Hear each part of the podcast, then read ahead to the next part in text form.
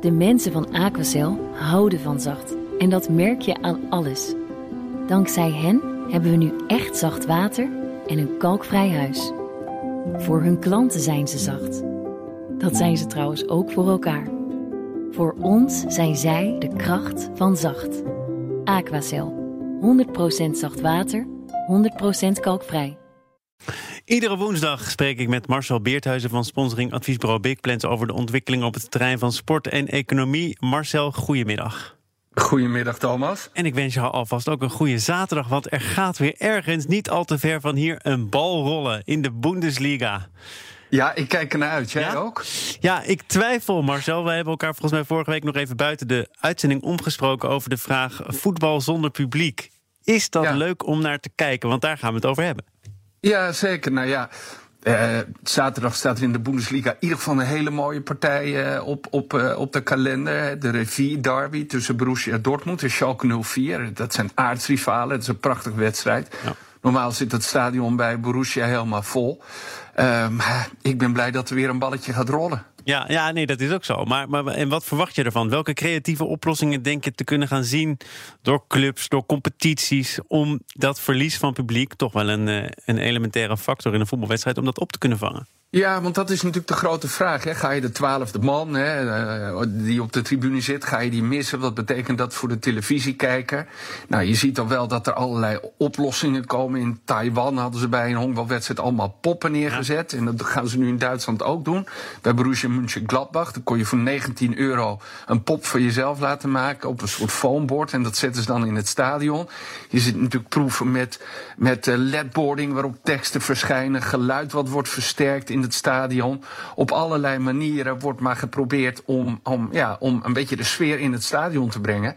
Want ja, dat zagen we wel bij de Champions League wedstrijden. De laatste die we gezien hebben, die zonder publiek werden gespeeld. Ja, dat lijkt dan af en toe ook een beetje op een amateurwedstrijd. Met zo'n heel leeg, hol stadion. Waarbij je ook de, de spelers hoort schreeuwen en, en praten met elkaar. En dat zie je met name in het voetbal, waar die stadions hartstikke groot zijn. En het veld ook relatief klein dus. Uh, het maakt nog wel wat uit over welke sport we het hebben als het gaat over wel of geen publiek, denk Ja, ja, dat vind ik ook bij schaken. Dan zit geen eens publiek bij op afstand. Hè. Formule 1, uh, da daar is misschien ook niet echt nodig. Of bij skiën of bij golf. En wat dacht je van e-sports?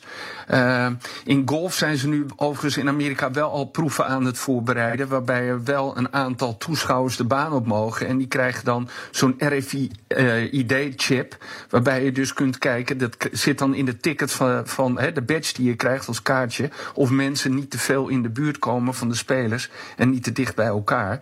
Uh, maar het verschilt inderdaad uh, van sport tot sport. En de andere vraag is, en dat heeft corona ons ook wel geleerd, ja, zitten we niet vastgeroest in, het, uh, in het feit dat een voetbalwedstrijd altijd met publiek in het stadion is? En corona heeft ons eigenlijk ook heel, heel veel geleerd dat je gewoon heel goed onderwijs kan volgen online, dat je heel goed vergaderingen kunt houden via videoconferencing. Dus misschien is dit ook wel weer een van de nieuwe lessen die we gaan krijgen, dat het anders kan. En um, ja, dat je ook zo'n voetbalwedstrijd op een andere manier kan beleven. Nou, sterker nog, volgens mij hebben we het in het uh, verleden echt al een paar jaar terug gehad over moet je nog wel hele grote, dure stadions willen bouwen. Als het uh, voor heel veel sporten natuurlijk heel veel beter te volgen is op de televisie. Ja, dat is ook zo. Hè? En, en, maar goed, uh, die inkomsten van die tickets die zijn heel belangrijk. Dus daar moet iets tegenover komen te staan. Ook het Nederlandse voetbal zou dat ongelooflijk veel geld schelen. In, in Duitsland, als de wedstrijden niet gespeeld zouden worden, zou dat 750 miljoen euro kosten. Nu worden ze wel gespeeld zonder publiek. Kost het nog steeds de clubs 90 miljoen, hè, wat, ze, wat ze verlies leiden. Maar goed, maar, hè, dat, is, dat is dan het verlies wat ze, wat ze kunnen hebben. Ik denk wel dat je er andere zaken tegenover moet zetten. En die zit heel erg in de beleving rondom de wedstrijd. Voor dan de televisiekijker. Of te kijken via het scherm, welk scherm dat dan ook is. En dan, dan heb je zeg maar voorpret voor een stadion. We hebben het in voetbal bijvoorbeeld heel vaak altijd over matchday. Maar wat gebeurt er nou de dag daarvoor? Ja. Mijn favoriete speler, hoe ontwaakt hij? Uh, wat, wat eet hij bij zijn ontbijt? Oh ja, dat wil je allemaal weten? Ja, ja, ja jij wel. fans willen natuurlijk ja, willen een kijkje achter de schermen. Wat gebeurt er nou in het leven van die mensen? Dat, dat, dat is zo mooi. En uh, nou, ik weet niet, iedereen ook in de sport die heeft het nu over The Last Dance. De, de, de mooi, documentaire reeks op jongen, Netflix. Jongen, ik ben gelukkig pas halverwege. Ik heb nog een paar te gaan. Ja. Prijs mezelf ja, gelukkig. Nog twee. Maar, maar weet je, dat is tien jaar geleden.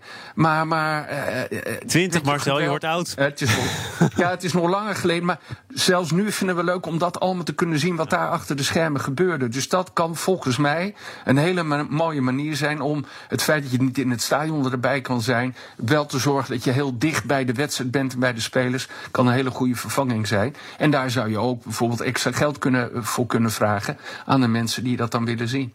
Tot slot, eh, een andere grote voetbalcompetitie. Daar is het allemaal nog eh, hangen en wurgen of het nou doorgaat. De Premier League in Engeland. Ik zag net namelijk weer een uitspraak van de burgemeester van Londen. Groot Liverpool-fan. En Liverpool wordt eigenlijk, als er ook nog maar een beetje gespeeld wordt, kampioen. Maar hij zegt toch, het kan gewoon niet. Ik kan het niet uh, recht praten, want er sterven dagelijks nog honderden mensen aan corona. Hoe lopen dit soort gesprekken nou af? Denk ja, ik denk, ik, ik, vond, ik vind wel, als je dat vergelijkt met Nederland, dat in Engeland men heel goed in gesprek is met de overheid. Dit is dan weer een burgemeester die iets zegt, hè, maar uh, ook, ook de premier heeft al iets gezegd dat het eigenlijk door zou moeten gaan.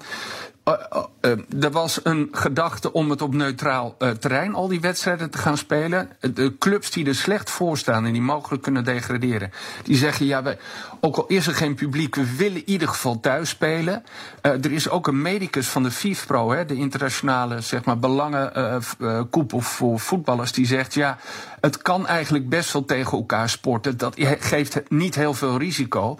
Dus die wedstrijden kunnen volgens mij wel gespeeld worden. Hm. Alleen fans moeten gewoon wegblijven van het stadion. En we moeten lekker ja, voor de buis gaan, gaan zitten. En ja, dat is denk ik ook nog wel interessant. Er gaan ook aankomend weekend heel veel mensen over de hele wereld naar dat Duitse voetbal kijken. Mhm. Interessant, die, die, die rechten worden weer op een andere manier verkocht. En, en interessant ook voor sponsors. Dus ook in Engeland denk ik uiteindelijk dat die wedstrijden wel degelijk gespeeld worden. Als het daar niet doorgaat, dan, ga, dan praat je over een miljard uh, euro wat ze, wat ze verliezen. Ja, en dat, dat, dat kan gewoon niet. Kunnen die clubs niet leiden. Ik zal me voor de zekerheid maar aansluiten bij het uh, grote leger voetbalkijkers dat zaterdag gaat genieten van de heropening van de Bundesliga. Tot volgende week, Marcel. Tot volgende week. De mensen van Aquacel houden van zacht. En dat merk je aan alles. Dankzij hen hebben we nu echt zacht water en een kalkvrij huis. Voor hun klanten zijn ze zacht. Dat zijn ze trouwens ook voor elkaar. Voor ons zijn zij de kracht van zacht. Aquacel. 100% zacht water, 100% kalkvrij.